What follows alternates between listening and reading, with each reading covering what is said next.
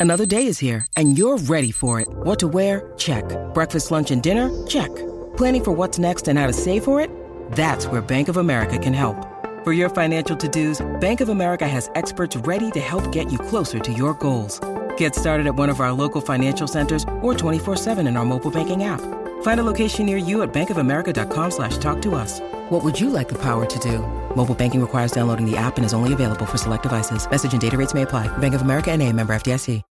When you need mealtime inspiration, it's worth shopping Kroger, where you'll find over 30,000 mouthwatering choices that excite your inner foodie. And no matter what tasty choice you make, you'll enjoy our everyday low prices, plus extra ways to save, like digital coupons worth over $600 each week. You can also save up to $1 off per gallon at the pump with fuel points. More savings and more inspiring flavors make shopping Kroger worth it every time. Kroger, fresh for everyone. Fuel restrictions apply.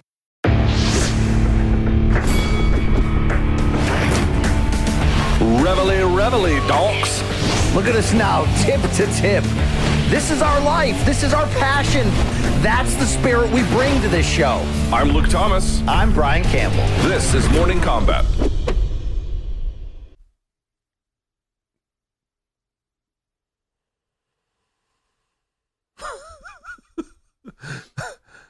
Hi, BC. nice to see you. I play in the band Slaughter to Prevail. How are you? Are you sure you guys still on the Dead Children tour? I mean, this is. Hey, everybody. It's Halloween. Hi. My name is Luke Thomas. I am one half of your hosting duo for a very, very, very late morning kombat. Uh, I'm joined by the man who you can blame for that. It's my friend and yours. Although I look like I'm purple with this white balance. It's Brian Campbell. What's up, BC? Uh, technical issues is what's up, Luke. Maybe all those years that I uh, fought against the the scary satanic holiday that you so uh, blazingly project, uh, it's coming back to haunt me as nothing works today, Luke. Okay, so um, Do you like my pumpkin, my scary pumpkin outfit? I do, I do like that. That's that's very. Remember, we saw a, a, like a grifter in Phoenix wearing that same jacket as you. You mean a drifter? Yeah, yeah. Yes, we did. Uh, hi, everyone. We're late as balls, so we're going to get this going here pretty rapidly. That's Brian Campbell. I'm Luke Thomas, fresh off the plane from Phoenix. And when I say fresh, I mean expired. I mean, throw that shit out. It was like the milk you open. Ooh, God, that's chucking us in the garbage right now. You can do that. But BC, I went to bed with my daughter last night at 8.30, so I actually feel pretty good. But we have a lot to get to today. Wrap up on Jake Paul, UFC, wrap up on boxing over the weekend. Uh, there was Lomachenko, Katie Taylor, a whole bunch of stuff. Thumbs up on the video if you're watching. Please hit subscribe. One more time, apologies to you all for the delay. It was not intentional. It was an accident. We did our best to get it up here and running, so thank you for sticking it out. Sorry for being late. BC, want to remind everyone, Showtime.com is the label that pays. You can go to Showtime.com, get a 30-day free trial. If you like it, you can keep it. If not, you can bounce. Plus, $3.99 a month thereafter. You can get the shirt that BC is wearing at morningkombat.store. You can see it right there. You got polo shirts and everything else in between. And, of course, Wednesday's fan subs, Friday's dead wrong, morningkombat at gmail.com. BC, anything else you want to get to off the top? You want to get this ripping and roaring? I'm, I'm, I'm a little emotionally wounded from all of the technical uh, setbacks that I've endured this morning, Luke. But you know, even though I quite generously offered that we just quit today, the show, maybe maybe even our job, so I'm I'm glad, I'm thankful to the staff for getting this out today, Luke. Okay, we squeezed it out. We're here. I mean, look, I'm working on a, a camera quality of like a you know 1998 Samsung uh, brick phone, but you know we're here. We're here. You, Okay? you actually look you actually look just fine. I mean, um, I mean, in well on camera, I mean, you look like you've been hit with a sledgehammer a few times, but yeah. um, you know, I'm not going to make a Pelosi joke with the hammer, but you know, you you don't look great. I'll just put it that way. You don't look great. Uh, but okay, BC. I hope everything was good with travel yesterday. Without further ado, let's get this party started, shall we? Topic number one, as we move into today with a very caffeinated and excited Brian Campbell. Let's wrap things up on this. Let's put a bow on it. We can be done with it, and then we'll get to UFC. But let's talk about Jake Paul here for just a second to kick things off. BC defeating Anderson Silva via unanimous decision. Now we talked about this on the post-fight show a little bit on Saturday night. We've had time to reflect. BC, do you understand any of the scoring controversy such that it exists about this fight? I don't think there's much of a scoring controversy, to be honest. I thought it was a competitive fight. I thought in a lot of ways it it was kind of what we thought it was, meaning no one was really sure exactly who was going to come out on top. And the reason for that was because we were accurately identifying this as Jake Paul's toughest boxing test to date. I think the real debate coming off of this is really how you want to frame Jake's performance and what it means moving forward. It was a close fight. I had the fight even ultimately over eight rounds, four rounds to four, with Jake Paul's knockdown in the final round being the difference. But as we indicated immediately post fight, of those four rounds I gave to Anderson Silva, two of those involved him flurrying in the final 30 seconds. And boy, was that close. You could have just as easily gone the other way as J- with Jake. I have no problem with the judges scoring. The only you know issue I've had is is the the push, the conspiratorial push, which normally I'm the frontline leader of, that this was somehow staged or that you know Anderson, look, he could have knocked him out. Look at how much he was laboring at times. Well, folks, he's 47 years old, all right? But we said coming in, he's still skilled enough, had made that transition successfully enough to boxing that he could potentially could have been a problem for Jake. And by the way, he would have been had Jake, let's give him credit, not made the continuous advancements, little evolutions in his game 10 months removed from when we lost see him, seeing him in that Woodley rematch. I thought he made tremendous advancements uh, gave Silva a lot of trouble. There were pockets that Silva fought great that it looked like he even hurt Jake and might have been sending him into exhaustion. But youth was served on this night because Jake is getting better now at six and zero. Oh. And uh, you know, if you if you want his seventh fight to be against a a twenty and zero oh contender, it's just not going to happen. But where he is and with the type of opponents that he's seeking out, uh, this was a step in the right direction. Because Luke, you and I said it best. Uh, if the fights aren't fun, no one's going to buy. Jake Paul's in this spot because he's a celebrity who also works really hard at his craft to make these fights viable. If they're not as fun as Saturday night was, this balloon's going to pop. I think we have to all be honest and say, uh, to, you know, separate from what our expectations were, he's getting better. And I think the movement to see him fight a continued stretch of celebrity names, whether that be retired UFC stars or wh- whoever he can fight, I think it's going to continue to grow the more that he wins and the more that he puts forth performances exactly like this. Luke, there's a little Zapruder film of of that knockdown. There's an angle from the crowd where it looked like Anderson maybe didn't get hit flush, but hey, look at the other 16 angles when you can see it, it hit right on the side of the face. It was a nice punch from Jake. On my card, it sealed the victory. I didn't think he'd win, and he did. So color me impressed. Not impressed he's going to win a world title tomorrow. Not under the belief that he should ever try to. He's a crossover, fun celebrity fighter who's taken this very seriously. And whether you tuned in or not, whether you care about this or not, you got to give him a little bit of that respect. I mean, I think this is real pretty pretty basic, BC. We talked about this at length. I'm not going to go over the point again about how he has picked a fight with an industry. But I will say this, you know, and it's still very early into the stages of this. He's only had fights against two, well, Askren, but like real fights against, you know, longer fights against two UFC fighters. Obviously, Askren was a decorated, you know, athlete. I don't want to diminish that, but in terms of like what the fight was, you know, there was some resistance from Woodley. There was obviously a fair amount of resistance from Anderson Silva. Two things I would say, BC. One, you can't find five rounds for Silva in this fight. You can try, but they don't exist. You can find four. You can definitely find four. And of course, that would make it even given it's an eight round fight, but the knockdown being the difference. I think that's utterly reasonable. I think you can find five rounds for Jake. I don't think you can find six. That's where it starts to get real silly. But the, the basic idea is uh, four is your best case scenario for Anderson Silva, with the knockdown being the decider. The, the, the, the scoring here is not, it's only controversial. I mean, listen, guys, if you spend 364 days a year telling us you don't like boxing, your opinion on the 365th not going to be that relevant. Just got to warn you up front, okay? So if you don't like boxing, that's fine. If you don't watch boxing, that's also fine. But your opinion after that point becomes fairly irrelevant. That's the first thing I'd say. The second thing I'd say is, as we indicated last week, BC, Jake Paul has picked a fight with the MMA industry. I got to tell you, up to this point, and this is why I think you see some of the reactions being as outsized as they are, it's because he's winning. He's winning the yeah. fight he's picking. Now, it's not over yet. We'll see what happens as he goes through. The reason why everyone is now all of a sudden reacting so negatively and so outrageously is because it kind of sucks that he has picked this fight with the MMA industry. If you're an MMA fan or you stick close to that community, and that he's actually sticking it to the community. He is taking the legends. Of course, they're getting big money, but you know he's using that to gain to gain credibility, which I do think he turned a corner on Friday, at least some kind of a corner on Friday, whatever that corner might be. It's certainly a, a better spot than he was post second Woodley fight. The tape that we examined speaks to that. But the reality is, he is needling, he is poking, and he did something that I, for a fact, said I don't think he could or should or would even recommend he do. He did it. He won. It was fair and square. It was close. It was close. It was fair and square. And him doing this is driving everyone inside of MMA out of their mind. They claim they can't stand it. They're huffing on a lot of copium this morning and they're very, very upset about it, which I understand, but it only proves that this effort he's undertaking for his own purposes is working. It is working. Right, and it's you know, and I get a lot of people who it seems like those are the same people like us who predicted he wouldn't win, and then he did, and then all they want to do is break down and predict, you know, break down why Anderson was too old. Look, Anderson fought very well for a 47 year old transferring into a new sport.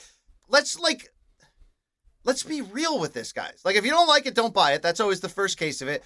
But Jake didn't have an amateur background outside of calling out Canelo because he just wants to make some massive, massive event you know, he's not actually trying to become a quote unquote real fighter. Within this celebrity bubble, eh, the reason why he fights guys that are a little bit smaller than him, a little bit older than him, because this is entertainment. It's very real inside the ring, but what he's doing is more or less scratching a bucket list, uh, you know, option, found something that he loves doing that he got addicted to, and oh, by the way, he's getting better. Uh, you know, if you're only in this to find him to, to, to see him have his judgment day, well, stay tuned. He's been matching fairly consistently higher at each step.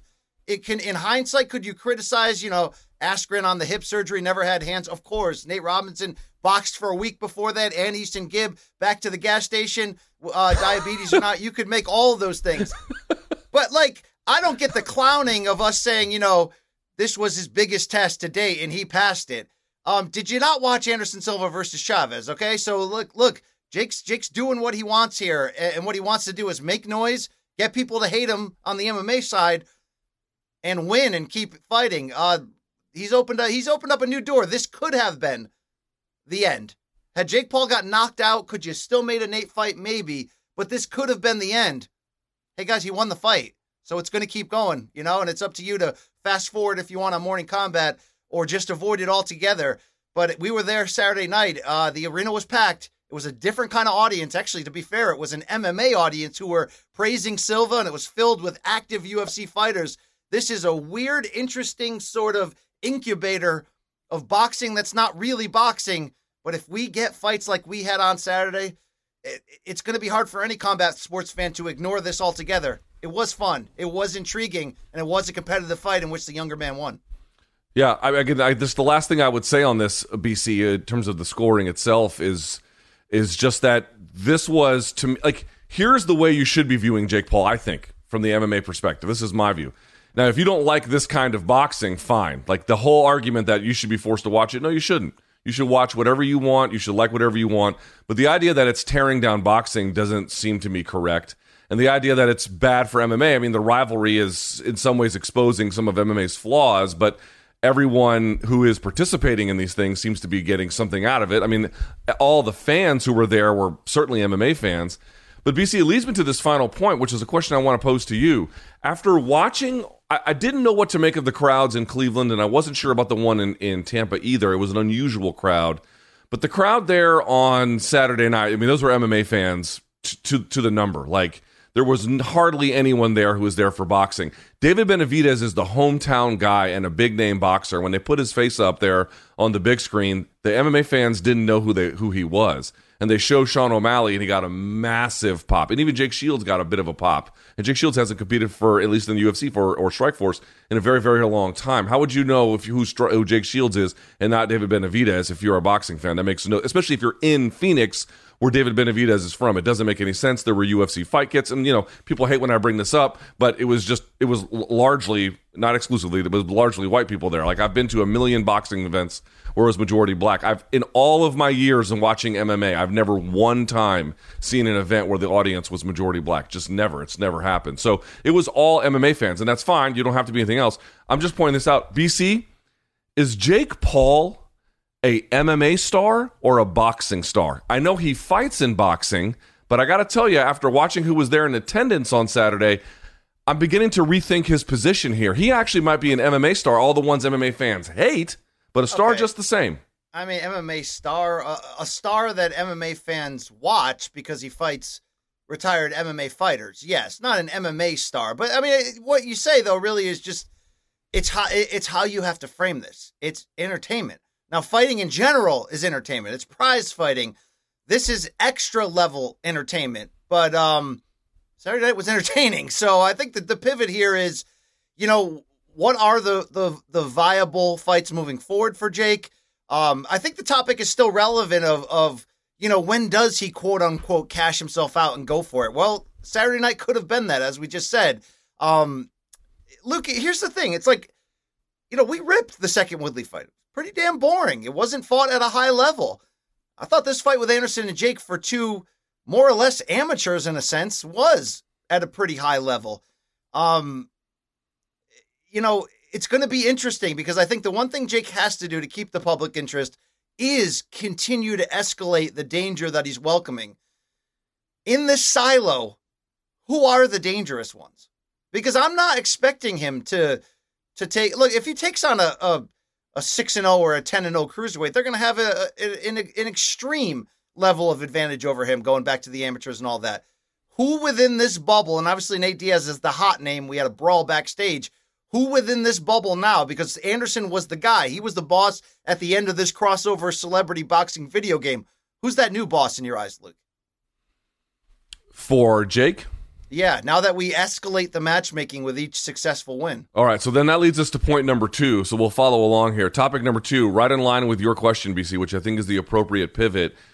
Who do you go to next, right? What would make the most sense? BC, it seems to me, you tell me if I'm wrong, he's got two basic choices here. One, Nate Diaz, which of all the possible choices is by far the biggest, and I think the one that folks would get most excited about. Now, what's interesting, BC, is I did see some smart people inside the community note, well, geez, if Jake can beat Anderson, couldn't he beat Nate? I would submit to you that, yeah, there's a certain good chance he could do that. On the other hand, Jake had no inside fighting, and where is Nate Diaz the best? Right up against you, right, pressing up at you into the into the fence line or the rope line in this particular case, and I think or the ropes, and I think there's a good reason to believe that he would eat Jake or take uh, Jake's lunch money there. The other one, of course, would be on the Tommy Fury side, which of course you'd have to do in England. Those two seem to me the best choices. Am I wrong? Is there a third wild card? Why would he go with one over the other? I agree. I, I think, look, if his end goal is to quote unquote become legitimate, and I, and I think that if that opportunity became there, right, he's 6 and 0 now. He ends up being 20 and 0. Right? Like, it's a, I mean, 15 and 0. It's a much different conversation. I do wonder, though, Luke, I think Nate Diaz, without question, in every category, is that next fight. Is there a little bit of fear because he just beat Anderson, who's bigger, and, and, and in theory, we would think maybe a little bit easier of a transition for him than Nate to this boxing game. But the Diaz brothers have been boxing forever. They used to spar Andre Ward 10 years ago. I mean, they've been around the game. How much longer can Nate fight the smaller fighters, the fighters that he on paper will have a dis- dis- distinct advantage of? Because, Luke, it's like without having fighting experience, Jake has to have a built-in advantage to, to, to kind of make this work as he's learning on the job. That advantage can be age, it can be size. Silva closed the size gap, which made this past fight interesting. I do wonder if he's got, you know, a, a year left or so, depending on the entertainment quality of the fights, to continue to match down physically. Meaning, on paper, Jake Paul versus Nate Diaz probably the biggest fight he can make right now. But Jake would be the the Jake would be the the you'd have to think the betting favorite. He's showing now that with that size, he's got respectable enough defense. Where at this level, meaning incomplete fighters crossing over, man, he's pretty damn good. So if his 2023, I saw a lot of people tweeting saying, look, you know, love him or hate him, but his 2023 could be Tommy Fury in England, Nate Diaz in a super fight, and then maybe, you know, GSP to close it. Obviously, the reason why I laid it out in that order is because Nate Diaz has to get out of that exclusive matching window of the UFC. Now that he's on, you know, supposedly out of his contract, there's that extra language in there. I think that's a, vi- a, a viable path. I think the biggest question we're going to have to have is if his interest is still in this to do this, and it seems like he's only getting more interested in it, if he keeps winning, that's when this this this thing needs to be scaled up. That's why I'm sort of saying, look, you want to you want to clown on this guy because you hate him, fine, okay. But the re- the realistic nature of it is he's making big events, he's getting better, and they're getting more exciting each time. He gets through this year with those big names, I don't know how much longer he can target the aging welterweight or lightweight UFC fighter. It's going to have to be a whole new category based directly on the fact that he's only 25 and he's getting better at this. But yes, Luke, I mean, look, the proof will be in the pudding uh, in terms of the, the, the pay per view results for this, which we don't have yet, but it was a sold out arena. We saw. How big is this Nate fight in your eyes? Big, Big. big, real big. I think. I think with the right promotion and you know a few things going their way, that could sell potentially a million pay per view buys. I think it's big. I mean, Nate was who was the That's biggest star? who was buys. the I mean, like, who was want- the biggest star in the building on Saturday night, including Jake Nate. Paul and Anderson Silva? It was fucking Nate Diaz. Yeah, he got dude. mobbed everywhere. He, anytime he tried to escape from a tunnel, he got. I mobbed. took a picture and I saw someone being like, "Oh, it was only ten people mobbing him." No, there was a security fence, and this is true. Nate went by our position, which was there was a barricade in front of us, and he, you know, he. By the way, he rolls like 10, 15, 20 guys deep every time. Dude, they couldn't get to their seats even with security escort. They couldn't get to their seats, so they had to go back through the tunnel and go to a different spot to get it because they literally could not walk through the promenade on the floor seating. That's how fucking mobbed he was. And you know, BC, you know it's going to be fucking oil and water when those guys get together. It's going to be Yeah. clashing. Their, their, their camps were nearly fist fighting backstage. So you add that gonna- element in there, the Nate Diaz popularity element, and what Jake is pulling off, where everyone just can't fucking stand him inside MMA. And I think it does big numbers. There's a there's there's look when you're doing this sort of oddball fight, there's got to be some pro wrestling chicanery in there in terms of the promotion, and I I actually give Nate a lot of credit for starting some shit backstage and sort of you know starting to grind those gears for when he is ready, when he is available. Uh, I agree with you. This is a monster fight, and I think the animosity buildup between them will make this a big deal. Luke, in light of the question that I asked before that, though, in terms of you know, how much longer can he keep fighting smaller guys? Does he have to start scaling that model upwards to fighting not only guys his own size, but but a little bit younger? And does it have to be aging MMA fighters, or can it be aging boxers? I mean, what is going to be the potential? You know, what what type of matches is he going is he going to be looking for after this group? Fury, Nate Diaz goes by, and who knows if GSP wants to be involved in this, but another Right. smaller guy moving up. Do you need him to start taking on the late 30s retired UFC guys who are 205 pounds? It's not like I'm not invested in his career like I'm the one advising it. Like he can just do whatever he wants to do. If he wants to go and eh, fight a certain way to preserve the longevity of it or versus not, I'm, I'm not really invested in it in that way. But this is why I asked that question. You didn't seem to like the phrasing of it, but I do think it's worth thinking about. Guys, if the audience showing up to watch you lose, and by the way, Jake Paul got booed like a motherfucker in that arena. If the audience showing up to watch you lose is MMA fans, and the people buying your products are MMA fans, I talked to boxing journalists, and they were telling me that they were they, like they could just tell from the audience who was coming in, who it was, and how much there was. That this was targeted towards an MMA audience in terms of who was receiving the message. Yeah, he doesn't fight MMA, doesn't get anywhere near it, and I understand why. You do have to ask yourself, what kind of a star is he? He doesn't have. He uses boxing, but is he really a boxing? Uh, celebrity more than he is an MMA celebrity? No, he's not. He's much more an MMA celebrity. Here's what I think, though, BC, get, which gets to your question, which is that if he goes in there, let's say, mops the floor with Nate, which, uh, you know, who the hell knows, but let's see if that happens. And if it does, you might get to a point where the MMA folks are a little bit tired of it because you won't be able to get someone young who they can actually get tested against. So he might then transition to boxing and then become something of a boxing anti not anti-hero but like th- the same thing he's doing in MMA then he could go and challenge in the sport of boxing right? Become the boxing villain in the way that he's sort of become the MMA villain. That may happen in which case there could be all kinds of different pockets of guys younger bigger whatever that he could go to. But I think as long as he's fighting MMA guys it's going to be the ones that are a little bit older towards the end of their careers who could get out of their contracts and have a big enough name. That's just the reality of it. So keep writing that until it no longer works it seems going to be interesting, Luke. It's going to be interesting moving forward. I mean, the, the the cries to to escalate the matchmaking will only continue. But when you got a big event like that, potential Nate Diaz, and I think what you brought up is interesting. How long is that matching window from the UFC? Will they be willing to stand guard at the doorway and prevent this fight under any circumstance? That's probably going to be the big decider of it. In the Right. meantime, could you make a Fury fight? Absolutely. And I think there is some intrigue in there. But are you starting to believe even more of what we already believe that Tommy Fury might be the, the right opponent in the same vein that Chavez Jr. was for Anderson Silva? But the Jake we saw on Saturday, he may have no issues with Tommy Fury at all. At Yeah, all. I got to be honest. I, I I thought after Tommy's last performance that Jake was going to win. After this one, I'm I'm fairly confident. I don't I don't know how competitive that would be to be perfectly honest with you. Um, I guess we'll have to see. I guess we'll have to see. But it's worth thinking about out there, folks. Like if you're super mad at Jake and you're super mad that he's doing this, it's because he's winning. It's because he's winning, and people don't like that, and I understand it, but it's reality. Okay, BC, let's move on to some UFC here if we can. Now, unfortunately, ah, it's not good news, and I gotta say, BC, the run of fighters this year who are getting injured, including just the featherweight division alone, right out of the gate in the beginning of these fights is crazy. So Calvin Kattar and, and Arnold Allen, the two best fighters who competed this weekend. I mean, obviously Silva's the in, in his his heyday was the best. But we're talking about currently. These are the two best fighters who competed this weekend anywhere. I would say. Well, Loma was certainly on in the case of there uh, in terms of the boxing side, but you get the idea. Two highly highly accomplished featherweights. And the first round was pretty good, BC. It was pretty competitive, but you saw there was that jumping switch knee he tried, Calvin Kattar, and it injured his knee. It was towards the end of the round. He survives. He goes back out, and then right away, he gets it injured. Now, before we talk about what it means for the featherweight division, should he have fought that second round? I'm going to leave it there. What do you think? It's easy to say no based on that he fell apart. Uh, you know, the first time he came out in that second round.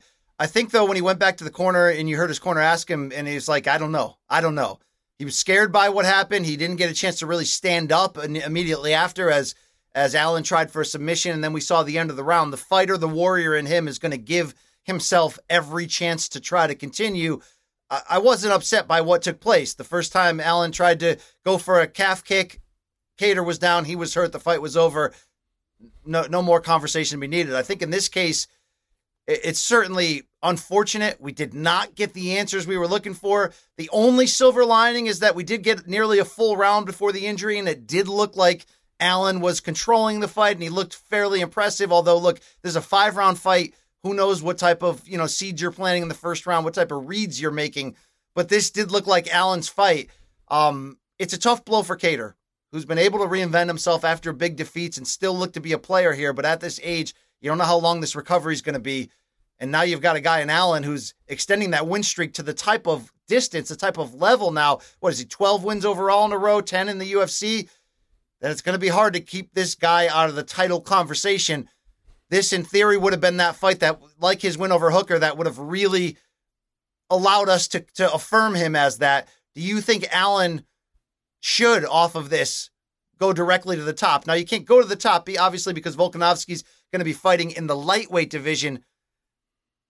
Does he need another fight, Arnold Allen, to get the type of critical validation that this fight was supposed to? Do we gain, do we learn any, can anyone win off of this? Is my real question, Luke. I don't. You don't lose. You definitely don't lose. You definitely advance at least a little bit. But the lack of clarity just means that there's more to be clarified. Now, let me put a pin in that. Just real quickly answer the question that I pitched to you. Should he have fought? These situations are always case by case. It's very difficult. Here's what I'll say I did not like when Kattar and his team, when Max was just teeing off on him and then sending him back out there round after round. I did not agree with that. I thought after the fourth they should have called it and they didn't. And I had a conversation with Tyson Chartier um, afterwards, who is the you know the head of the New England cartel in terms of the coaching and everything. And you know I think he understood some of their criticisms and they have their own choices to make and they're difficult ones. I understand it, but that's where I came down.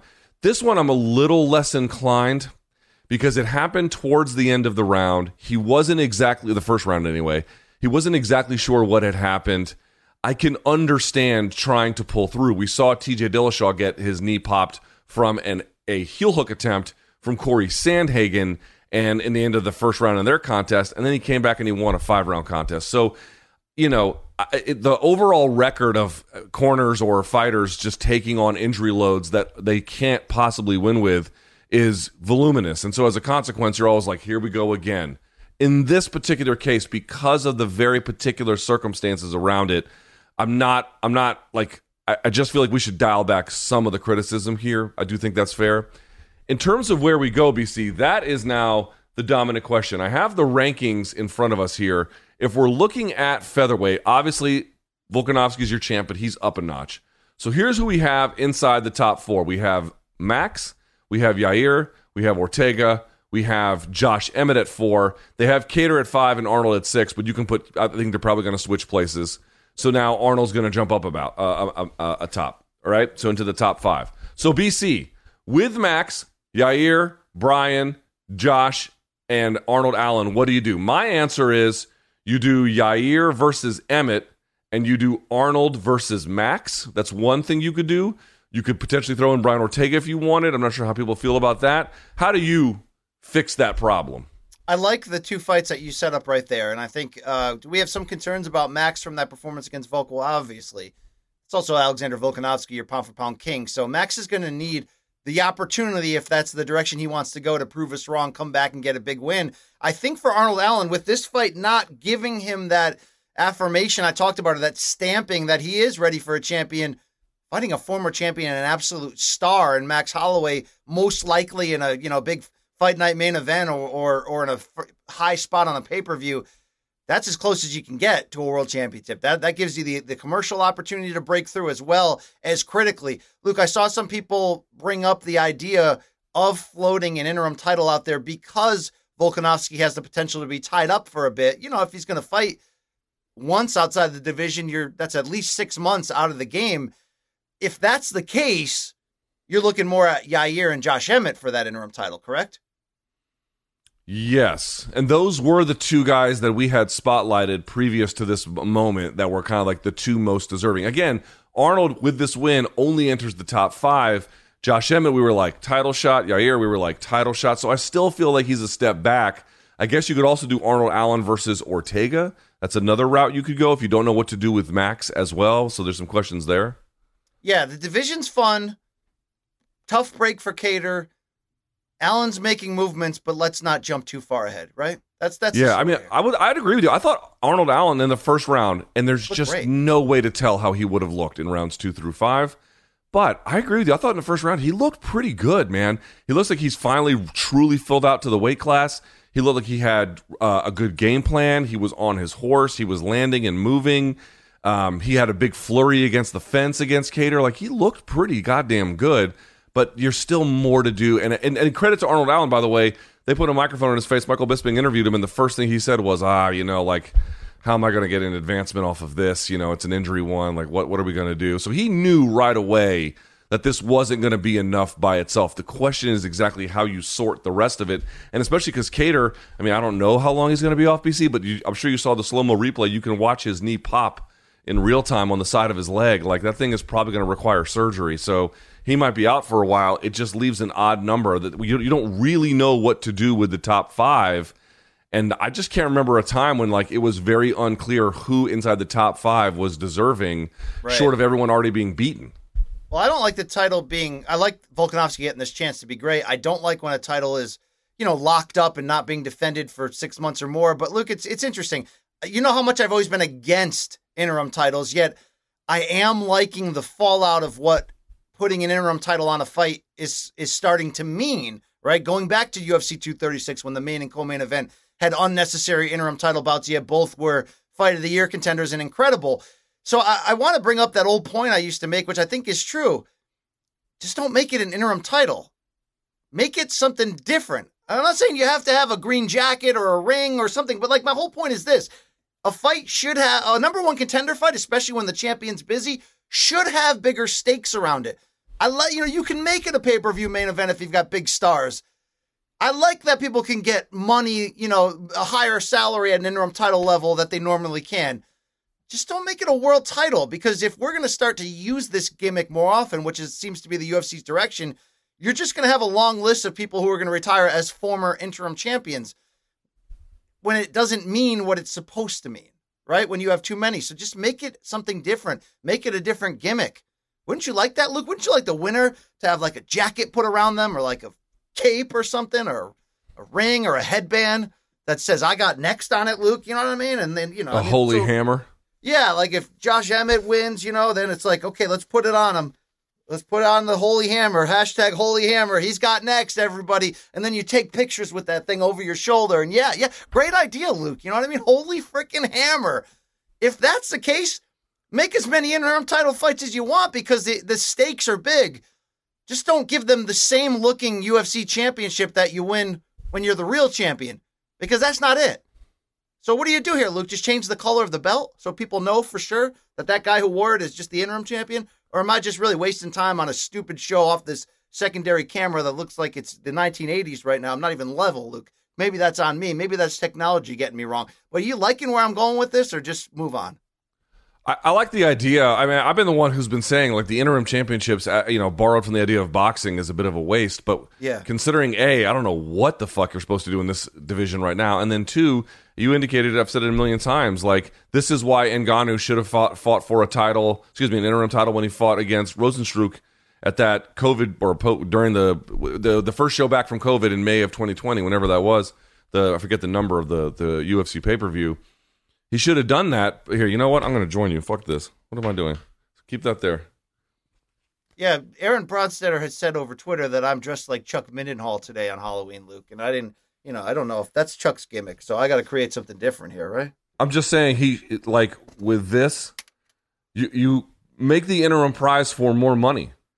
You know what I'm saying? Make the interim prize for more. Are we going to go rob a bank? What are we doing right now? Are we going to rob a bank in a terrible Ben Affleck movie? What are we doing? If we do, we should buy better technology, okay? That's what we should do, Luke, all right? Uh, I'm just pointing out with this, BC, last point, and I'll take this mask off. Yes, there are ways to make the interim title more attractive, and there's things we could do, but just having it as we have it now is already. People should put a little bit more respect and prestige on it because it actually does carry, I would argue, a little bit more value than the interim titles you see for like the WBO or whatever the fuck, you know? Absolutely on that. Hey, um, Luke, did you see that um, uh, BSL Bloodstain Lane called out Jake Paul and said he now believes absolutely that he has what it takes to beat him? I mean, Jake Paul is not a boxer, Luke. He's an MMA star in your eyes. So why don't you go back after the ultimate MMA troll and heckler, right?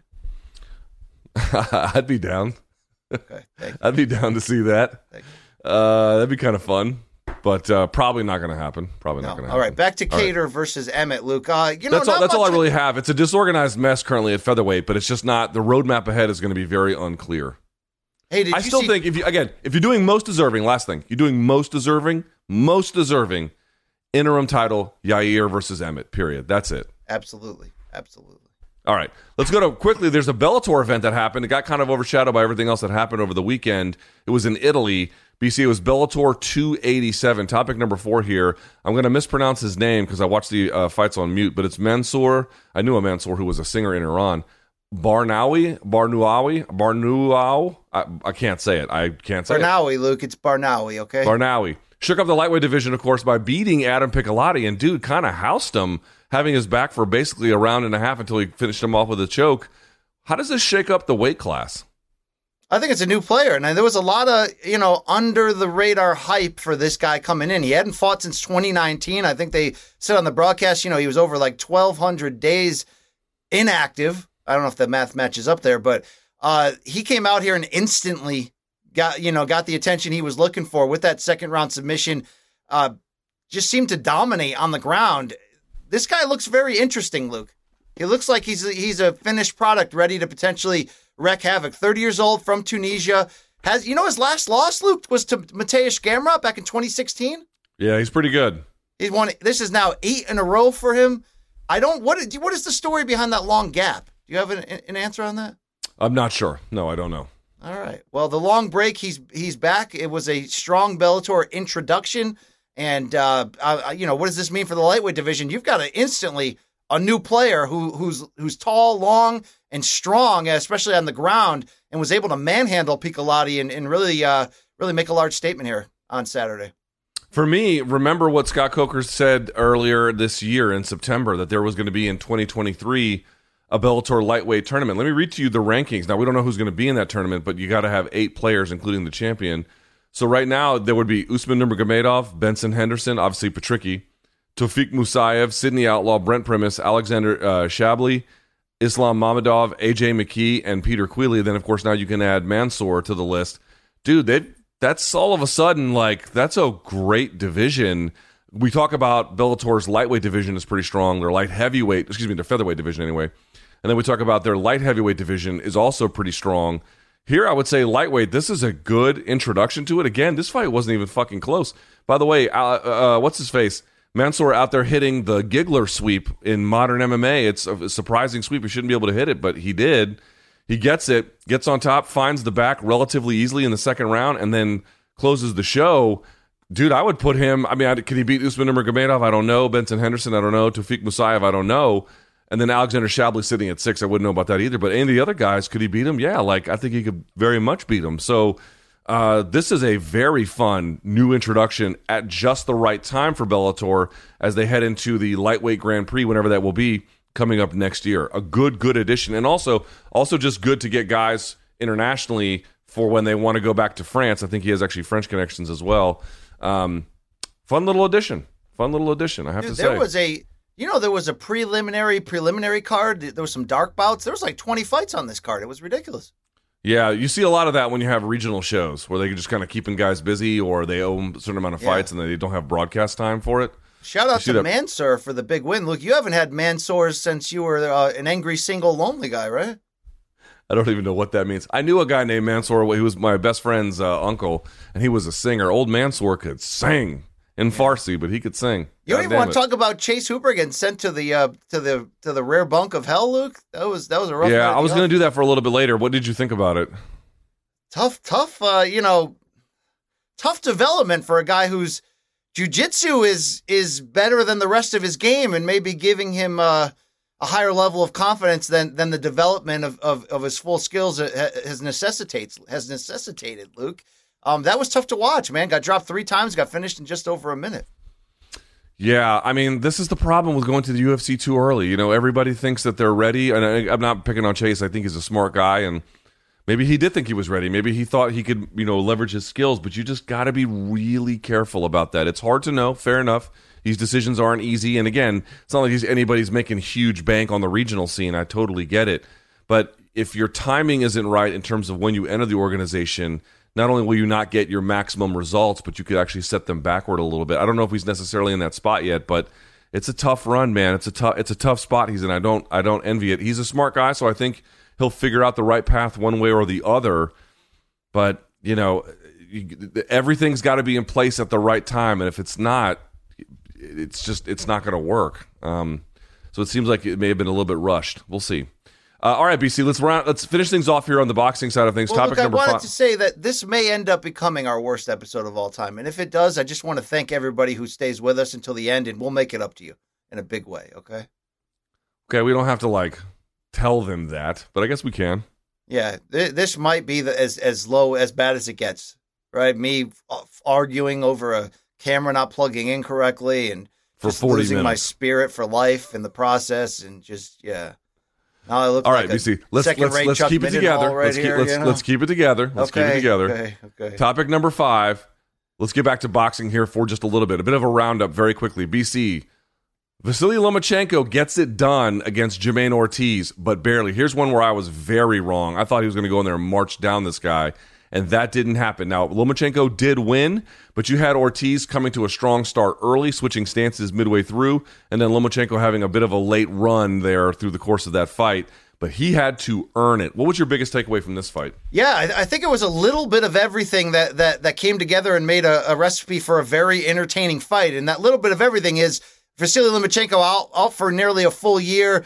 You know, on the front lines there in Ukraine, in, in sort of like a neighborhood battalion group that was protecting the, the area he comes from. So he's been out of the game, and he's also a slow starter, which I thought was adequately pointed out by Tim Bradley on the broadcast that you know he was a slow starter against Teofimo in that big loss that he had a couple fights back. But once he started to make the adjustments, you did see the Loma of old come back. And boy, did he make some big time adjustments late when he really poured it on. And I thought the division, the decision was rightful in his favor. But both of us really overlooked the potential here for Jamaine Ortiz, who has had a big year, won on ShoBox in the main event, then went on to ESPN and, and retired Jamel Herring with a big decision win. And Luke, in this one, look, when someone's fighting their former sparring partner, And we didn't necessarily like, you know, Wilder against Helenius. You never love that because you you think, oh, the bigger name, the better fighter of the two. He already knows he can handle that guy. We do have to be careful on putting the scarlet letter on those type of situations because in in, in this case particularly, Jamaine Ortiz was confident from the time he put in more than a year ago preparing Lomachenko for his win over Richard Commey. And you know, when you are sparring, you're trying to mimic somebody else. And, and as he talked about in the lead up to here, he didn't show Lomachenko during that sparring that he can switch stances, that he can do some things. When you've got an unbeaten, hungry guy in Jamaine Ortiz who's trying to make his moment, and he was in this fight, you know, that whole adage of, well, he doesn't know how to lose. I think that was the case here. Jamaine Ortiz fought his balls off.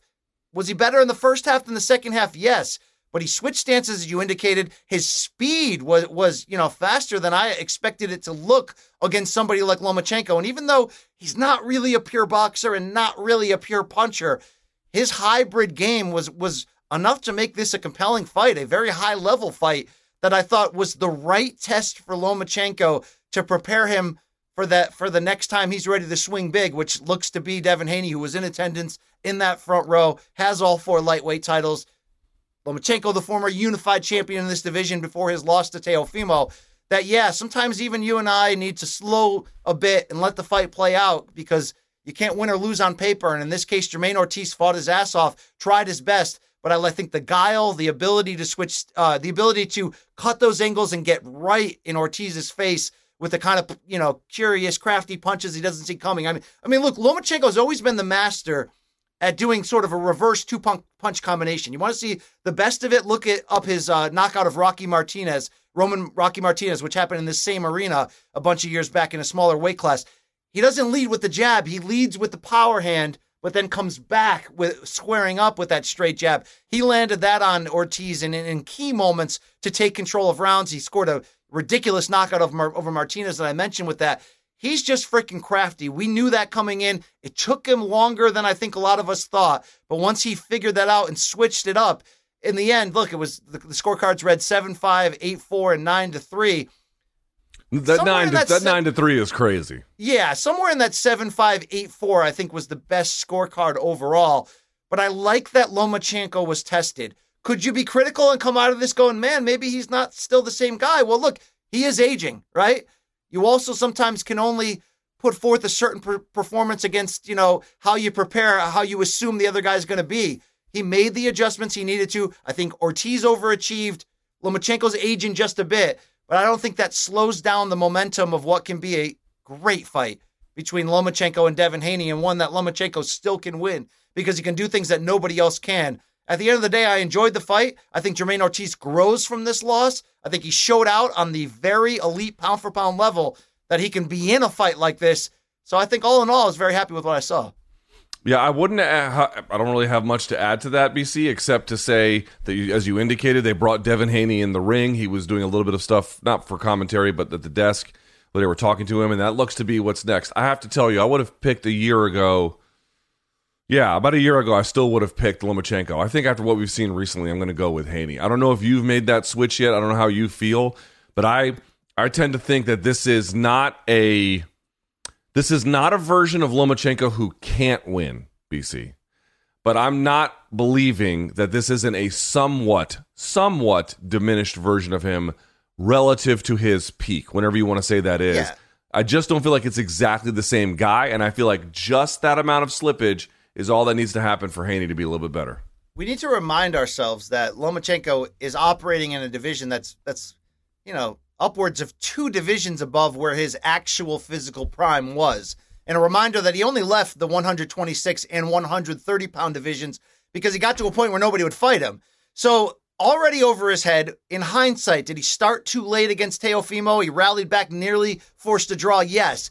Let's also remember that that version of Teofimo, you don't find too many fighters that, you know, with that level of speed, power, and creativity uh, uh, that Lomachenko lost to. I would favor Devin Haney. I really believe, along with Shakur Stevenson, moving forward in this sport, that these two are the goods. These two will be competing for pound for pound lordship, and hopefully they'll end up fighting each other now that they're in the same division sooner than later.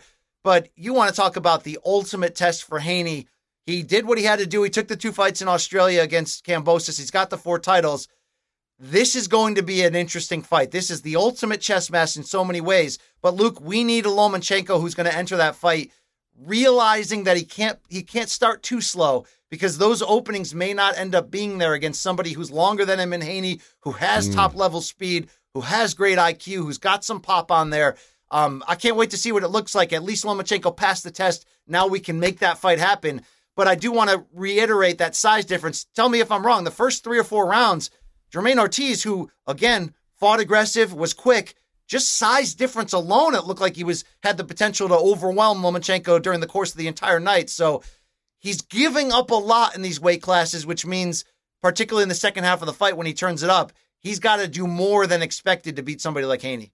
Yeah, and I think, you know, look at what Ortiz did in the first few rounds to gain success. He was behind a pumping jab.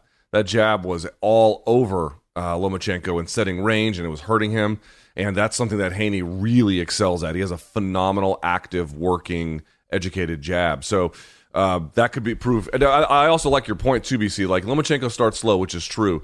Seems to me he's okay. The the fight against Lopez was really bad, but in general, I'm seeing him a little bit slower and slower each time to make adjustments, very slightly, but takes him. You know, I, I would have thought he would have made adjustments a little bit sooner in this fight. You could say third round, he got a little bit changed up, but uh, even then, you know, he was still having to work from behind in certain circumstances. So, again, he's just a little bit, little bit off of that elite pedestal he was on for a little while, and I think that makes him a lot more uh, fun, given how much more parity there are in these fights. Now, last but not least, BC takes us to Katie Taylor, who just wiped the floor with uh, Eliz- Karen Elizabeth Carbajal winning 98 92, 99 91, and then 191. Good Lord.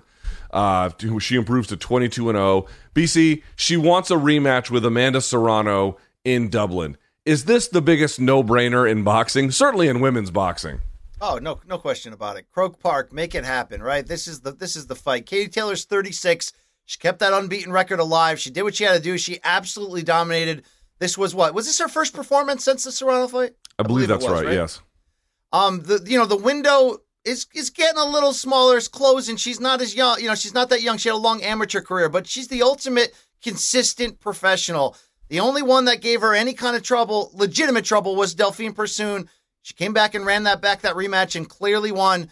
And now she's had that fight with with Serrano. I went back and looked up. I scored that fight 96 94 for Katie Taylor. There hmm. certainly was an argument for Serrano. It ended up being a split decision, but we do need to see that a second time. And look, the first, I mean, it, it's crazy how much that first fight, which was in Madison Square Garden, the Mecca, exceeded expectations, had the weight of the world on their shoulders of like, if anyone is ever going to watch a women's boxing fight and never has before, watch that one. That one was one of the best fights we've ever seen.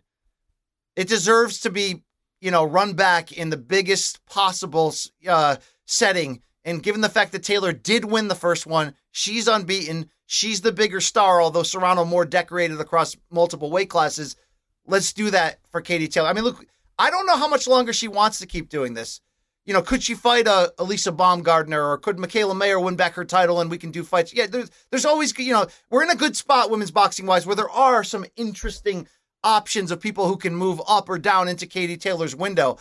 But, you know, I, if she fought Serrano a second time in her home country there in a spectacle, and if she was able to win it, I wouldn't be upset if she walked away right there. She's she's put forth a, a career that is going to be hard to rival, you know, in the history of, of women's boxing. Obviously, we've already had great legends, you know, Laila Ali, Hall of Famer, retired undefeated.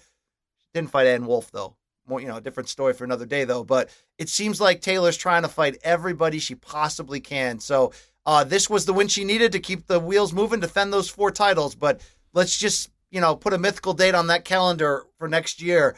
And uh, I don't think you can overblow how how great that first fight was and how big this event can, could be for the sport if they do it again.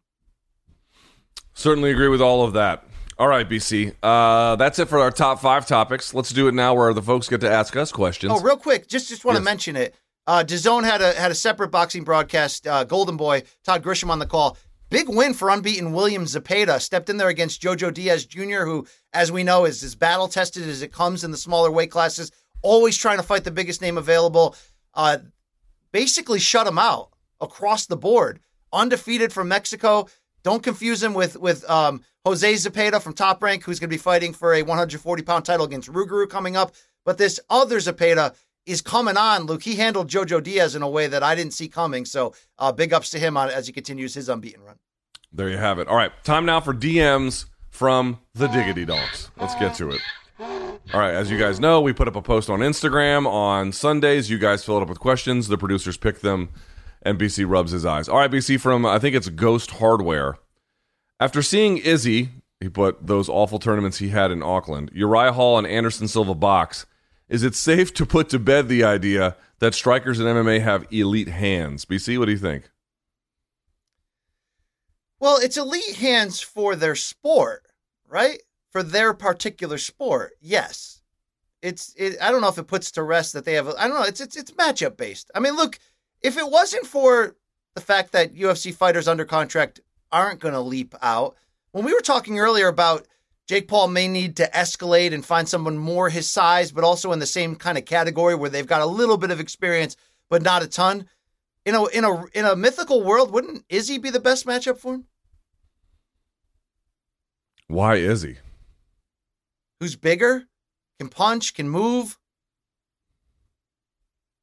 You don't like the idea of some mythical Jake Paul Izzy boxing match? I mean, you'd need Uncle Dana to get involved, and you know. I, I would say Izzy beats him. Izzy has real boxing experience, like professional. So isn't bouts. that the boss at the end of the video game in this Jake Paul experiment of not fighting real boxers in their prime, but trying to make matchups with people that are famous for other reasons? That that that's an interesting one right there. If it were more available, I'd say yes, but it seems highly unlikely given the realities. I would say this. I mean, I don't think folks understand just how different boxing is from regular MMA in terms of the striking. It's not the distance is different. There are obviously a lot of similar similarities that you want to incorporate, but that's just not the same kind of fight. Also, yes, Jake Paul is highly selective about who he fights. There's that as well.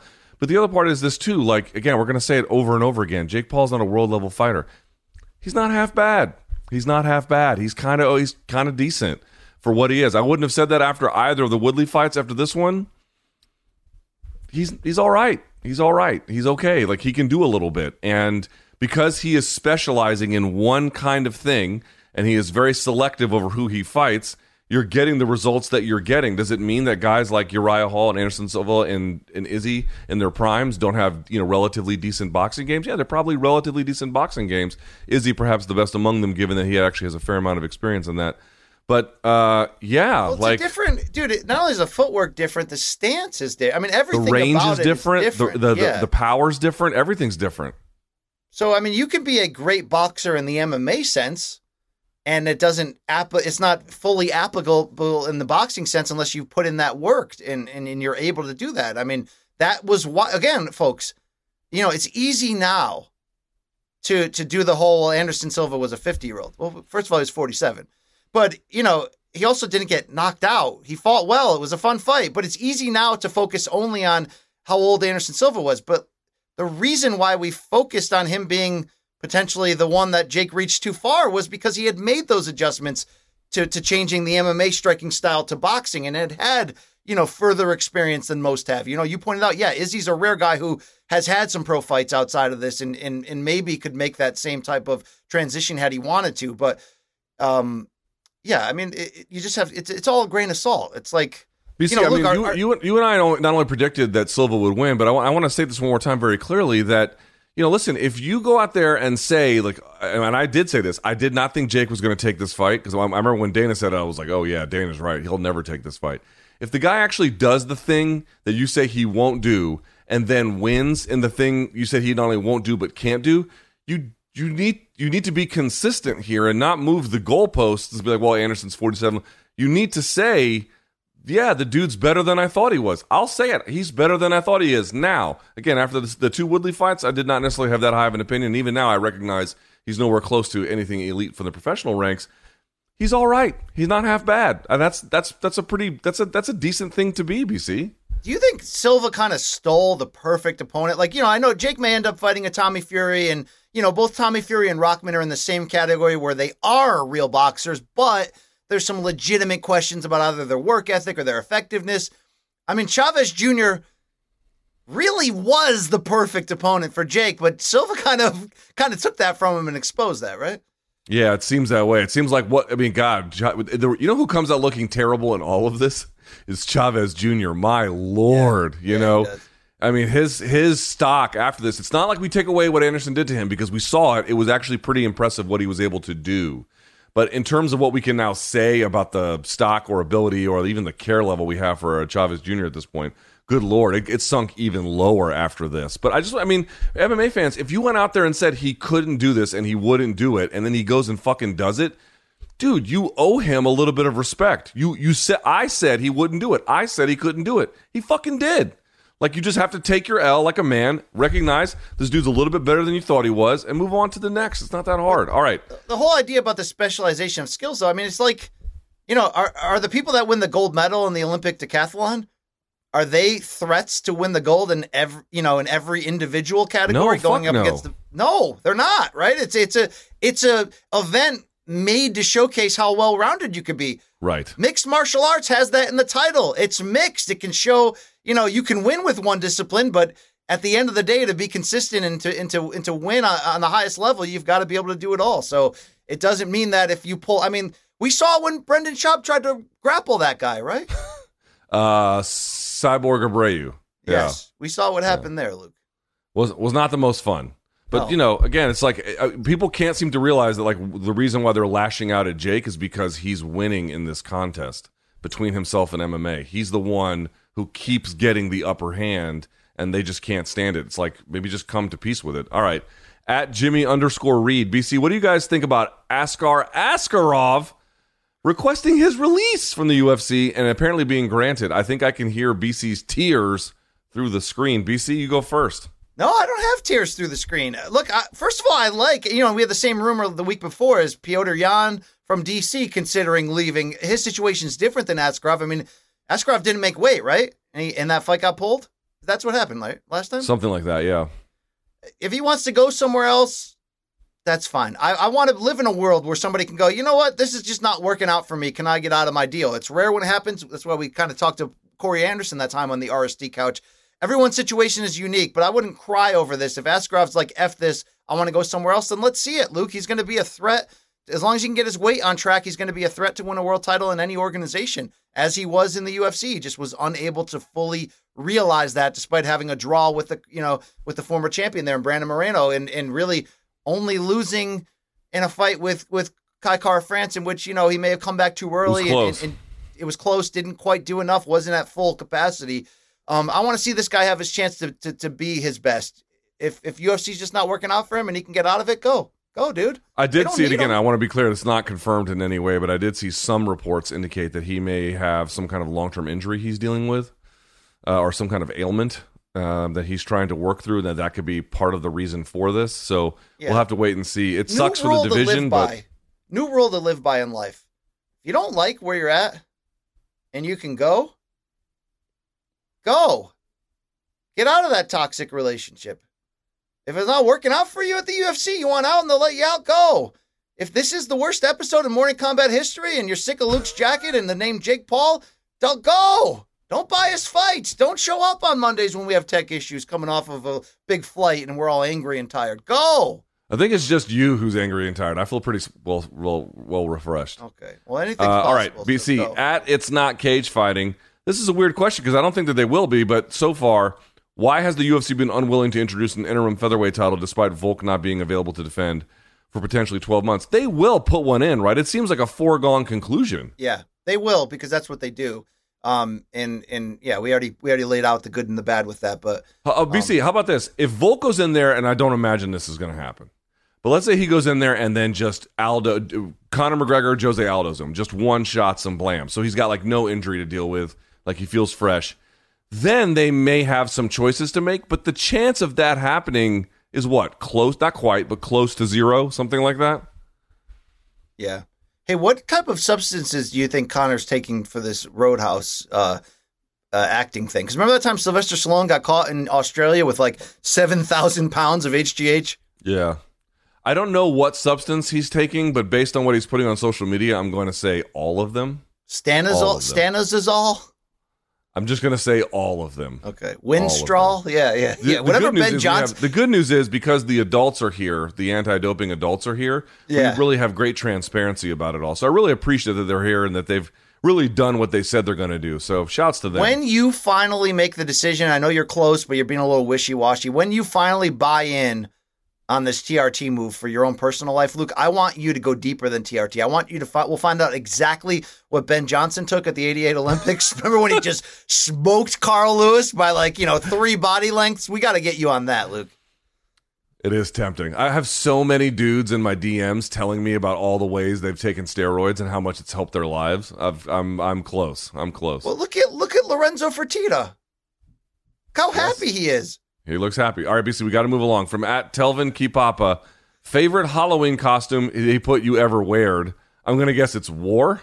Well, he's from Um, Hawaii, brah, so he's like, you know, he's just like chilling, right? You know, I like Telvin Kapapa a lot. Got to learn how to conjugate these verbs, people. All right, What's what your think, most BC? memorable Halloween costume you ever put together and wore? Dude, I've always had bad ones. I've always had. Me- I've me always had just shit costumes. I've always been lazy too. Of like, you know, I was that kid who would wear the U- little league uniform out and just be like, "Yeah, I'm a baseball player. What do you want from me? Give me your candy." Right, I don't really care about this. Come on.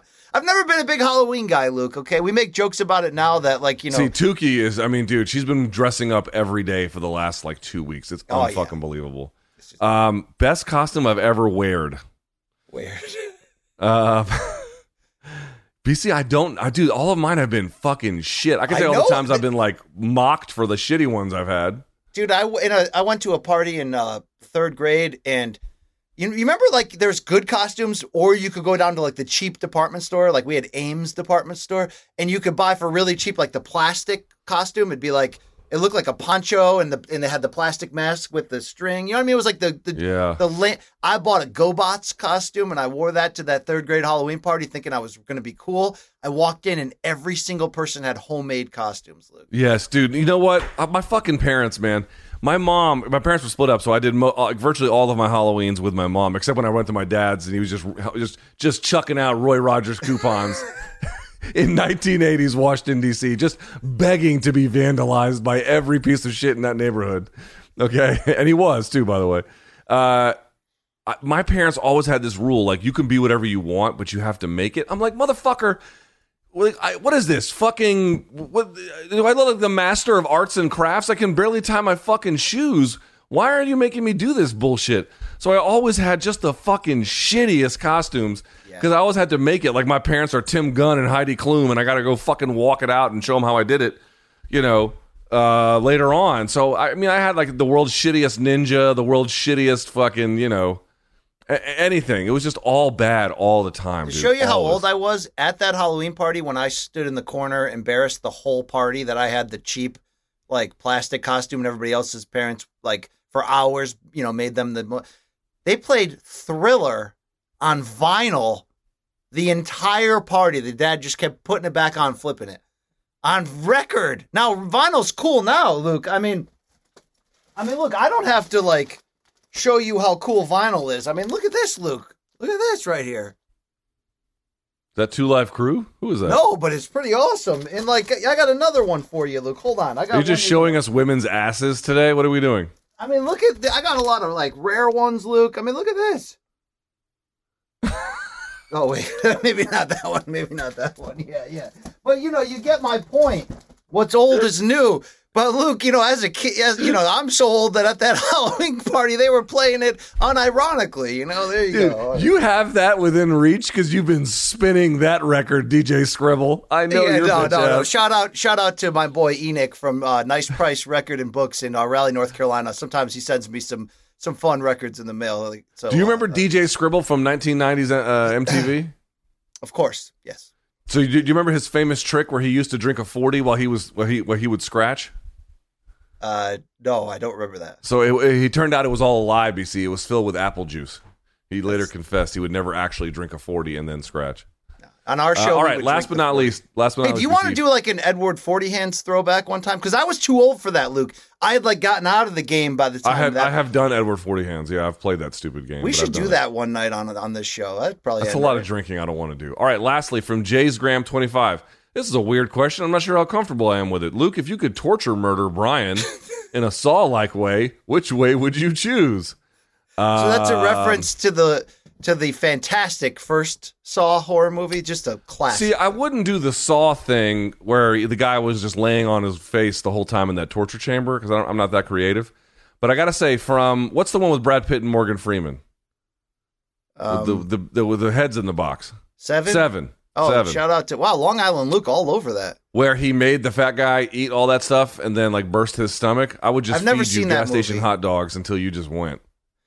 Yeah, I've never seen that movie yet. I'll maybe I'll watch it so we can talk. Pretty, it's pretty, it's pretty good actually. Although they're in, the the detectives are using typewriters in the movie, so I'm guessing people who were born you know 20 years ago and are now watching movies like that are probably like, what the fuck were they living like back then? Um, not sure what to tell you, but yeah, I'd probably just feed you to death, BC. How does that sound?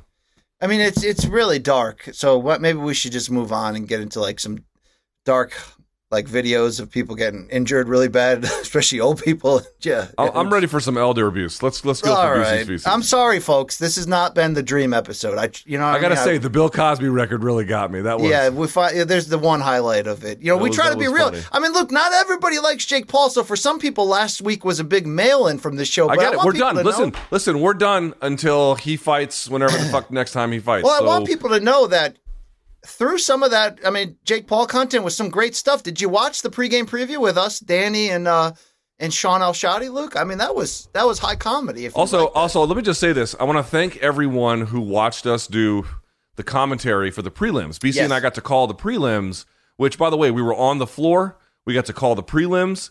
The guy who runs all of Showtime Boxing came over and wished us luck. Like, I, I grant that some of you guys, you may not be interested in Jake Paul co- co- coverage. I get it. But on some level, if you care about me and BC at all, which you don't have to, but if you do, it was good for us. It was good for us to get these reps. It was good for us to get this opportunity. I know BC is certainly also calling ShoBox, which is a great thing for him. But for your boy like me, I don't get chances like that absent these opportunities. So I got to be grateful for them when they come. I was grateful for it, and I'm grateful for everybody who watched. Absolutely. We'll be back at it this coming Saturday, by the way. Showtime Championship Boxing is back, Luke. We'll be we'll be we'll be getting some prelim action again, you and I. So let's enjoy Yes. that. Okay. Right. Uh what I did PC's yesterday. Let's do it. was I got off the plane and I complained about how tired I was and I was in the bathroom for a long time. I got to say, BC, this was the grumpiest I've ever seen you on a trip. This was the grumpiest I've ever seen you. Now, it was aided by the fact, or I should say, worsened, exacerbated by the fact that we had to drive seven and a half hours each way to get to Yeah. the fucking stadium. I mean, we were like But- 40 minutes away, but that's fine. So, Luke, let me apologize for that. You know, sometimes we hit certain ruts in life, and then we got to look in the mirror and realize that, you know, I'm asking him to change his ways. So I'm gonna, I got to clean up, Luke. I got to clean up in a few key life categories. So I, that starts today. All right, you Okay, won't see me right. that angry again. Life is too All right, let's fun. do it. All right. Let's do so what I did it. yesterday after I got out of the restroom an hour later was I scoured the globe for the high and low, the good and the bad, the ugly on the internet and combat sports and beyond. You can call it Feces, but I, I call it the shit of the week. Have you seen it? That's the question. Have you fucking seen it? All right. Hey, UFC Fight Night from the Apex. Middleweight Tresean Gore. Oh, I saw this. He choked out Josh Fremd. Luke, what do you call this? This was great. I forget what the actual name of it is, but basically it's just an upside down kind of guillotine. He's going to twist here and turn. So it's a guillotine here, and then he turns. Wow. I think they call this like the Exorcist guillotine. It's just a guillotine, but instead of him being face down on the mat, he's face up. I bet you he But did that just for Halloween. Brutal. Yeah, just to celebrate Halloween. That's fantastic. Wow. All right, uh, Luke, let's go to uh, the audio here of Khalil Rountree Jr. I did want to shout him out. He had a nice win to open the main card, a split decision over Dustin Jacoby. He also took on some hecklers in the post fight interview. Let's listen. Yeah, all the rounds were pretty, pretty even. We were both exchanging. He hit me with some. Shut up. He hit me with some. Yeah, I second that. Shut up. Shut the fuck up, you little Shut prick. the fuck up, you little prick. They should just pull in Bob Arams. Like, Bob, tell those hecklers to shut up. Luke, I don't know if this guy deserves a hashtag holy hammer, but Roman Dolidze in that preliminary main event Oh, God. dropped the hammer on Phil Hawes. Damn. Look at this right hand. Bang. Oh. You know what he looks like? A Oh. guy who has a very healthy and happy personal life, Luke. Uh, he looked like he was in, he had a good camp. Good fucking lord, this fucking right hand. Golly. Damn. I mean, we don't talk about Roman a lot. He's got some power. He's a he's an animal. He can do it. He can do it. All right. He, he likes beautiful women too, Luke. Yes, he does. Who doesn't? All right. Hey, Paul, hey, Paul, pay Showtime pay per view from Glendale. Um, here is probably the highlight of the week when we sat down and we got licked by a horse, and then we got sent to hell by Uriah Hall. Let's revisit. Yeah, we sure did. How are you, we Uriah? love. I can't stand we these dudes. I really can't. All this is for show. Okay. All right, Thank fair you. enough. That's Thank fine. you for I can't stand either of these clowns. yes, yes. In fairness, in, in fairness, we can't stand us either. So uh, I understand you, Uriah. I understand you. you. Good win, by the way, Uriah. Le'Veon Bell can fight a little, right? I was, I was, you know what? He wa- uh, of, of like all the people I walked away like most impressed by. Um, it might be Bell. Like Bell looked like surprisingly good. I think Uriah thought what we all thought that he was just going to walk him down and kind of just body him. Like, look at Uriah kind of fought the Floyd versus Conor style, you know, heavy high guard, just walked in, but he, he kept getting tagged, and I think he had to make some key adjustments there. Um, Luke, real. Oh no, let's go to Jake and Anderson. I don't know if you saw this during their commercial suit, uh, shoot. Who do you? Who gets the uh, the? Who's the better dancer of the two here? I mean, is this even in question? Anderson's out here like funk crip walking, and Jake is just flailing like a 55 year old man at his teen's daughter's party. I mean, Jake looks like me at, at a wedding. Look, underrated skill set of your boy BC can tear up the wedding dance floor. Can tear it up. All right. See, I cannot, but I've taken salsa lessons. So if I have to roll that out, I can at least navigate that path a little bit. All right. All right. Um, you know, our producer Ashley, I, I've, I've bragged about my dancing and hoped that she would invite Morning Kombat to our upcoming wedding, and no, no. Yeah. Thanks, Ash. Big, real big fan of yours. Okay. Hey, Luke, real, real did recognize real in the locker room in Glendale. How about the aforementioned David Benavidez, the super middleweight superstar, dabbing Yeah, up wa- Jake? Dude, watch. That's one time, two times. Let's see. Hold on. Hold on. Three. they That's should get a fourth. Go, go for it a fourth time, please. That's There four. it is. Hold on. Five. five. A lengthy one at five. If And you get to six, you got to bang at that. Six. Whoa, Dude, I oh, mean, they have to go on a first date now. They just have to go date. Second base. All right. Uh, hey, Luke, on that Seven undercard- times, eight times, eight times, eight daps in the course of like 30 seconds. Jake's just like, see you later. BC has dapped me up that many times in our lifetime. That's the amount of hugs your dad has given you, Luke. Yes, you could Yeah. count them on, on a, ha- a ha- hand and a half. Uh, we mentioned that we were we were uh, hashtag blessed enough to be on the call for the preliminary bouts of the Showtime pay per view card on YouTube. Thanks for watching. Here is up and coming heavyweight Jeremiah Milton delivering the boom. It's remarkable. He had a very squirrely opponent. two punch combination. Looked like Sumter was trying to bait Needs him. left hook. There And it down is. goes Curtis Sumter. Oh, and then he taunted him. For Jeremiah Milton to find his mark. Boy, did he, And and, it. that is it. And Milton taunts him afterwards by doing a bit of the shimmy. Uh, BC and LT, the the up and coming uh, progressive boxing duo. I mean, look, we've The got real gen. chemistry. I think I dabbed you verbally, you know, nine times on that broadcast. You Yes. did, you did. All right. Hey, Ashton Sylve had a huge first round finish in the co-main event, but he turned some heads with his whole Halloween costume offering. Uh, Minion style. Your thoughts? He's 18 years old. We can't judge him, right? No, I can't judge him, and my daughter loves the minions, so this would have been her favorite fighter. All right. For this one's for Tukey. Thank you. Ashton did look good, by the way. He carried himself well. yeah, he looked he looked sharp. He looked sharp. All right, after the fight, the big news was uh, Jake Paul talking some ish to Dana White. Let's hear a little bit of that. Dana. Dana. What? Bro, you said I wouldn't do this, and, and I did it, and, and with, with flying colors. Uh, but you know he's in hiding. You know he he's trying to do everything he can to, to stop my run, to sabotage my fights. Um, he hates me. He hates me. He hates what I'm doing. He hates I'm exposing his business. And uh, now, you know, we're gonna band together and create a United Fighters Association uh, to help UFC fighters, all MMA fighters, and, and boxers to get more fighter pay, long term health care. Um, and that's a big, big undertaking that I've been wanting to do for the whole entire time uh, of my career since I met Nakisa. I said it to him on the first day. I want to make a fighters union. Um, so, man, Dana White can suck this dick. wow, wow, that was blunt. That went aggressive. Uh, there, he's like, I want to have a fighters union. Suck my dick, Dana.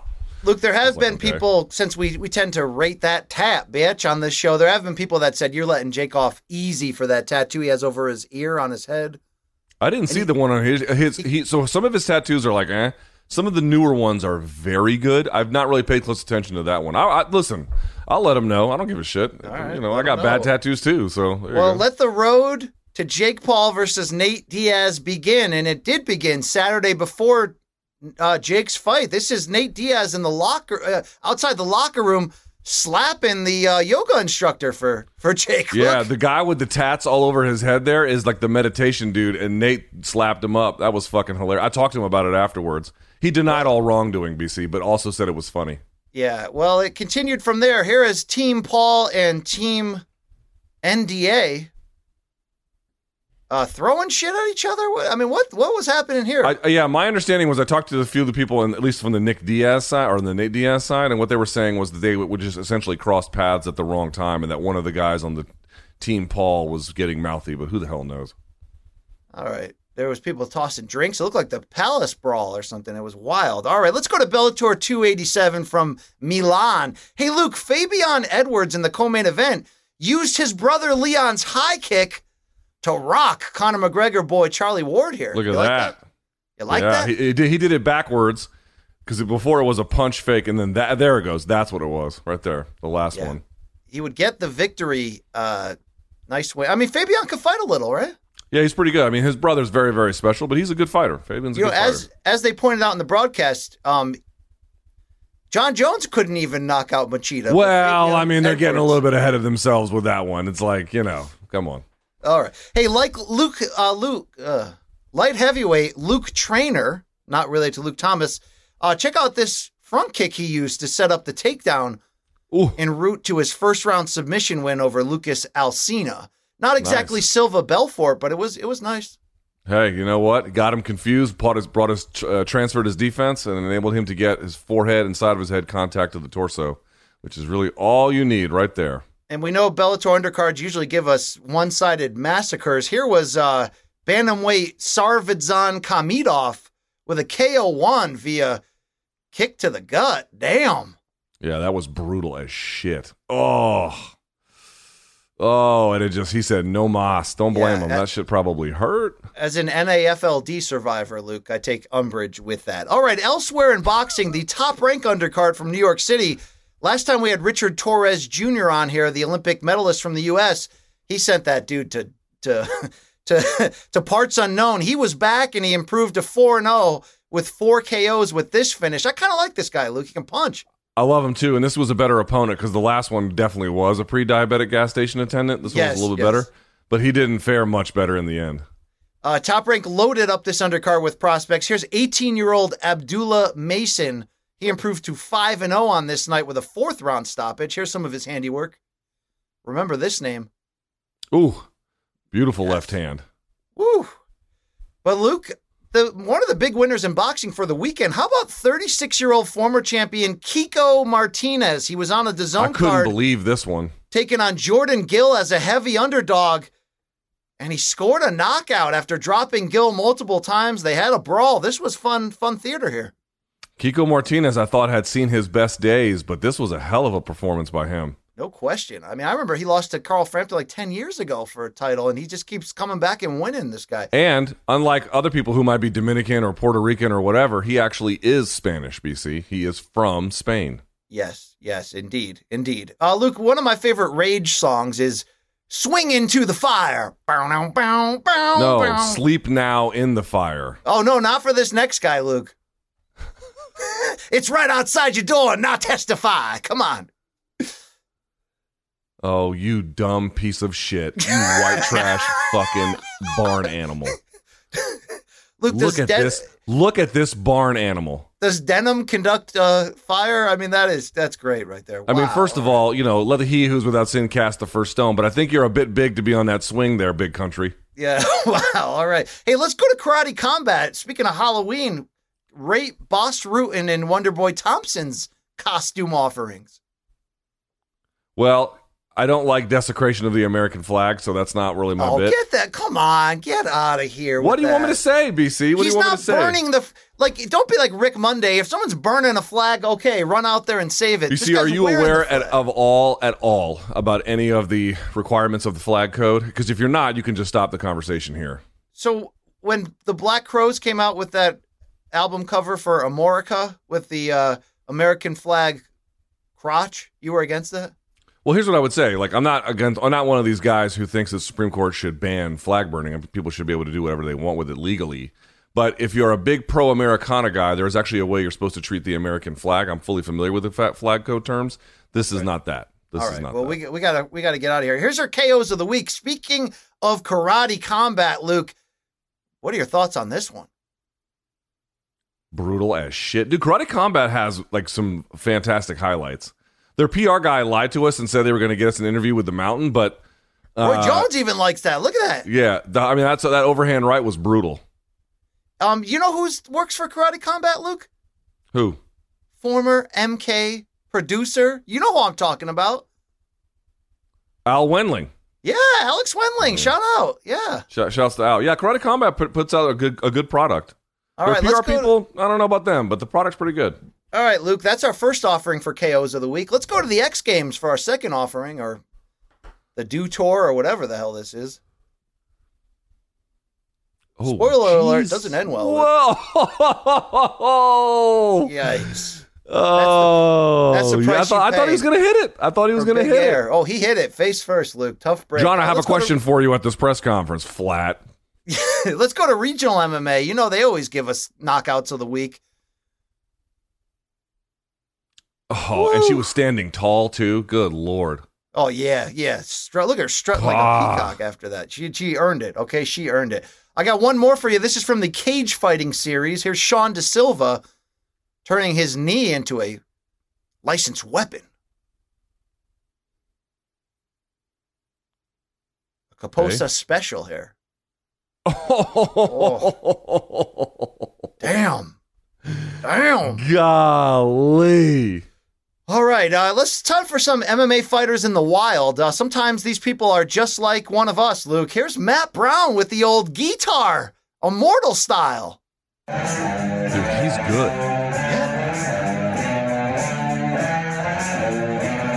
Let, Oh, a little lead Led out here. Zeppelin, huh? Yeah.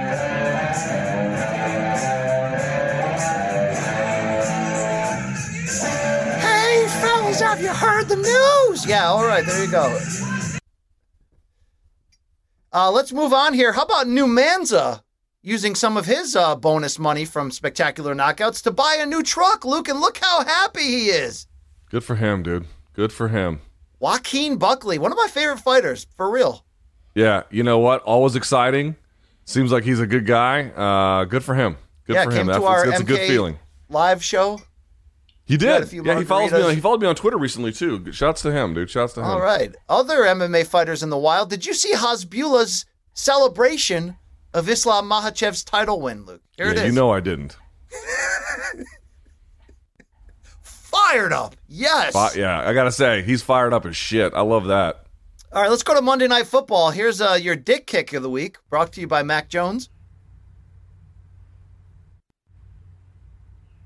Yeah, got him right where it hurts. Yep. Oh, With the stu- studs up, no less. yeah, studs, laces out, studs up. There you go. All right. Hey, Luke, let's do rate that tat, MK Donk style. Here's one of our one of our best fans, Josh Montgomery, huge music fan. Got he's this is not finished. This is the beginning of his slash tattoo on his left arm. Well, without seeing it finished, it's hard to give a a lot to say. I would just say because the hair's got to be dark, the face is a little dark. Um, it's going to lighten up over time because it's new. So it's not like it's poorly done, but the shading is a little heavy. Dude, that's badass. On his right arm, He's got uh, the "Wish You Were Here" Pink Floyd cover. I mean, he's got he's got some great things going on there. Shout out Yeah, yeah. Well, we'll have to see when it's all healed. Is the best way answer I can give. All right, let's go to baseball crowd fights. You know, I love this Mets versus Braves. Oh, shit. oh shit! Degrom with the big right hand. Oh, Oh, dude, he got hit with. Dude, he got hit. Dude, Degrom was doing double trouble over here. yep, there he is. Damn. Old Jacob, Oh. pop, pop. Oh, dude. And my, the best part is the guy with the blue shirt with his back turned. He Yeah. just held him up to get popped. Watch. Yeah, Picks him up. Bop, bop, bop. Take that. Take that, Braves, you dirtbags. All right, let's go to this, Luke. You know, I don't like to put this guy on here, but you know the new trend of the uh, cell phone ass plug trick? You know this new trend? I don't know this. I'm a 43 year old man. All right, here's a couple versions of it real quick. Let's go to that. You know, you just you just Oh, try it. I have seen times. this. I have seen this. Yes. Well, you know that Asian guy who I said I'd never put on here again? I really hope you. I really, I really, really hope something bad happens to him. I really do. All right, really- uh, we got to get out of here. So here's my final segment for you. I want to know how impressed you are. Rate it one to ten. I got some cool things here. You rate how impressed you are. Let's go to the first one. That's impressive. That's not a lot of weight, but the stability you have to have there is remarkable. That's okay, one to ten. What's your rate on impressiveness? solid eight? All right, let's go to the next one. Also a gym trick. You into this at all, Luke? Nine.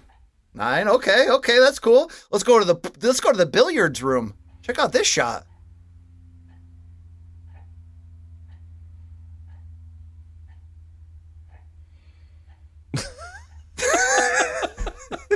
Ten. 10. yes, definitely.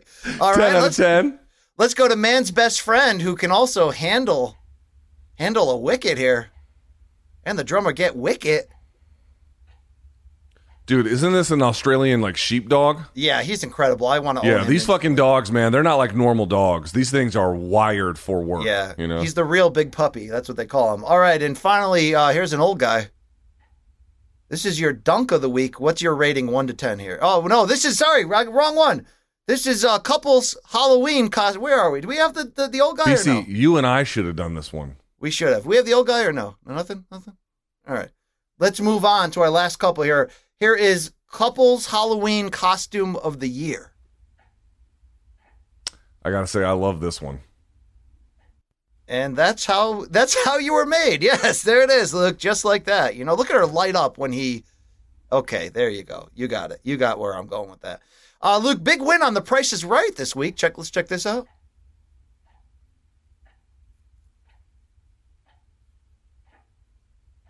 Oh yeah, come on, right? He twerked for a Nissan Altima. Finally, Luke, let's get high here. Uh, what do you think of the ingenuity of these NFL fans? Been there.